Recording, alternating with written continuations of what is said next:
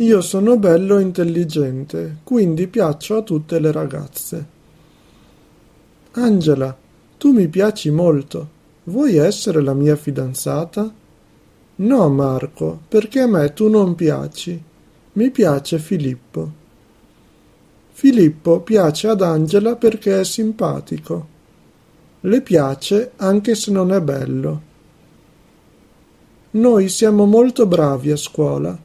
Per questo non piacciamo ai nostri compagni che ci invidiano. Voi piacete ai professori perché studiate molto. I bravi ragazzi piacciono a tutti, soprattutto alle mamme. Quando qualcuno prova stima, affetto o amore per un'altra persona, si usa la costruzione personale del verbo piacere.